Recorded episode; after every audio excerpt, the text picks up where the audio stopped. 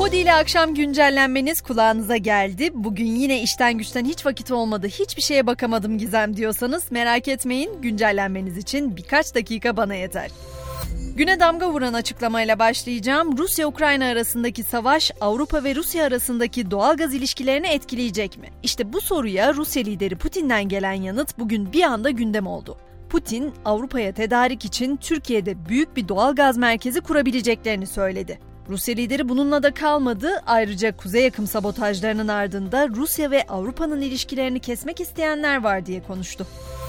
Putin konuştu konuşmasına ama henüz enerji krizinin çözümü için bir çözüm yolu yok tabi. Fransa'da araba başına günlük akaryakıt alımı 30 litreyle sınırlandırıldı.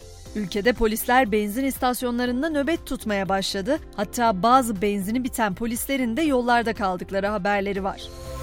Dünya farklı bir dönemden geçiyor ama bir yandan da Avrupa Birliği oluşumu kurallarını işletmeyi sürdürüyor. Avrupa Birliği Komisyonu Bosna Hersek'e aday ülke statüsü verilmesi yönünde görüş bildirdi. Avrupa Birliği'nin henüz potansiyel aday ülke durumunda bulunan Bosna Hersek'i yolsuzlukla mücadele, ifade ve basın özgürlüğü, yasal reformlar gibi konularda denetlemeye devam edeceği belirtildi. Şimdi İran'a geçelim. 22 yaşındaki Mahsa Amini'nin ahlak polisi tarafından gözaltına alındıktan sonra ölmesiyle başlayan halk hareketi büyüdü. Protestolar biliyorsunuz devam ediyor. Ama ülkenin tanınmış isimlerinden 30 yaşındaki oyuncu Alnaz Nurizi protestolara destek vermek için soyunduğu bir video yayınladı ve o video izlenme rekorları kırdı. Bugün yine gündemdeki yerini alan parmak ısıran yolcudan da haberiniz olsun istiyorum. Türk Hava Yolları'nın İstanbul-Jakarta seferini yapan uçağında olay çıkaran bir yolcu önce kendisini uyaran kabin memurunun parmağını ısırdı ardından da kabin ekibine saldırdı. Olay üzerine Endonezya'nın Medan şehrine acil iniş yapan uçaktaki saldırgan yolcu polis tarafından gözaltına alındı. Yurda dönelim biliyorsunuz pazar günü İstanbul Kadıköy'de korkutan bir patlama meydana gelmişti. Fikirtepe yangını ile ilgili soruşturmanın detayları ortaya çıktı.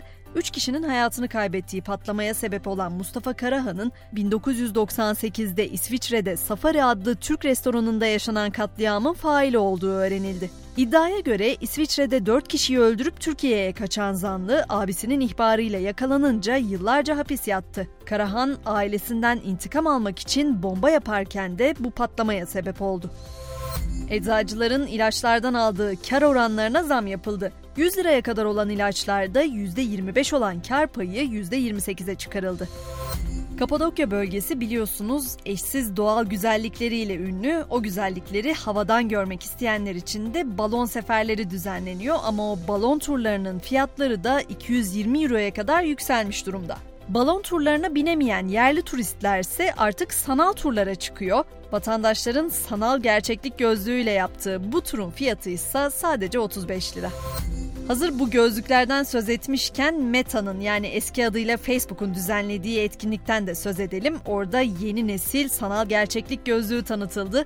Facebook'un Metaverse platformu Horizon'a da bağlanabilen MetaQuest Pro'nun fiyatı ise dudak uçuklattı. 1499 dolarlık fiyatı cihazı en pahalı muadillerden biri yapıyor. TL'ye vuracak olursak ürünün fiyatı 28 bin lira civarında. Tesla ve SpaceX kurucusu Elon Musk ise teknoloji ve uzay girişimlerinin ardından şimdi de parfüm işine girdi.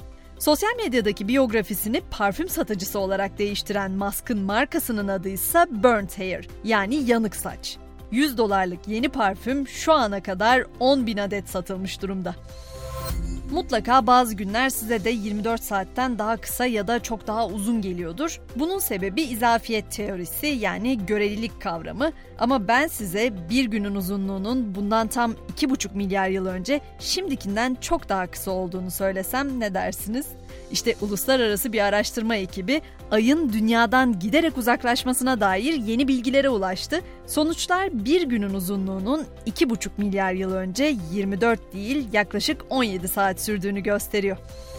Hemen spordan başlıklara da bakalım. Spor Toto Süper Lig'in 10. haftasında oynanacak Beşiktaş-Trabzonspor maçının hakemi belli oldu. Karşılaşmayı hakem Ali Şansalan yönetecek.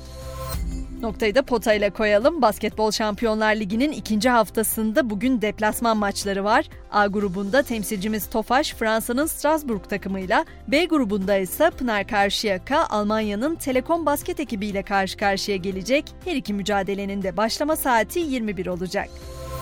Böylece günün son güncellemesinin de sonuna geldik. Yarın sabah tekrar görüşünceye kadar kendinize iyi davranın. Hoşçakalın.